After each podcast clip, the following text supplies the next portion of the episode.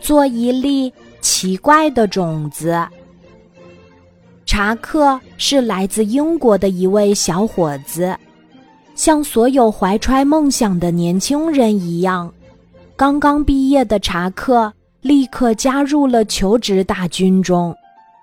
他不断的投简历，频繁的出入人才市场，与其他的求职者一样，查克也希望自己能在众人中脱颖而出。就这样坚持了两年左右，仍然没有一家公司向他伸出橄榄枝。这一天，又一次求职失败的查克。气急败坏地回到了乡下的老家，把一肚子的委屈都说给父亲听。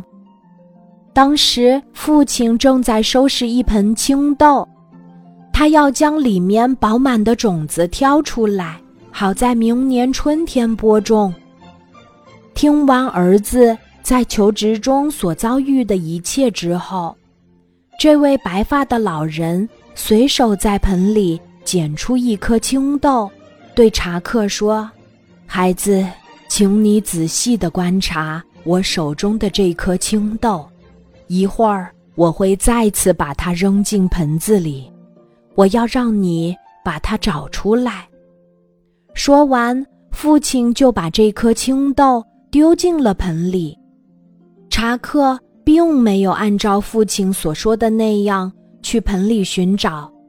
他只是苦笑了一下，然后说：“我根本找不到您刚刚丢下去的那颗。”是啊，在成千上万的青豆中，当然找不到我刚刚丢下去的那颗。可如果是这样呢？父亲的手里拿出一颗长相奇特的青豆。听完父亲的话。查克拍了拍自己的脑袋，大声说：“我明白了。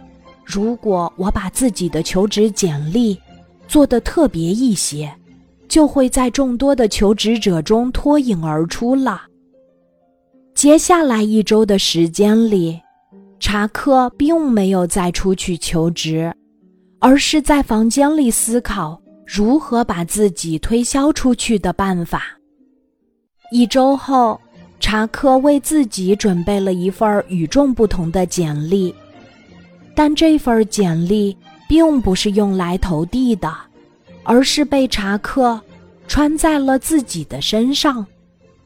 原来，查克把自己的简历印成了 T 恤，穿在了身上。T 恤的前面是“雇佣我”的英文短语。后面是查克自己简历的具体内容。查克穿着这件简历 T 恤走在街上，得到了很高的回头率。他这不同于常人的表现吸引了大家的眼球，甚至还被网友们发到网上。没几天就获得了超高的点击率。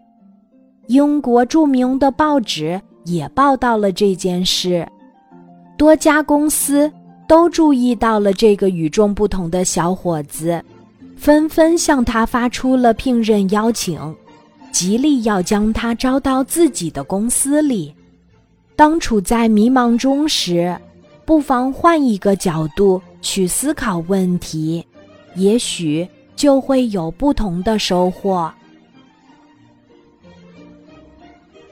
今天的故事就讲到这里，记得在喜马拉雅 APP 搜索“晚安妈妈”，每天晚上八点，我都会在喜马拉雅等你，小宝贝，睡吧，晚安。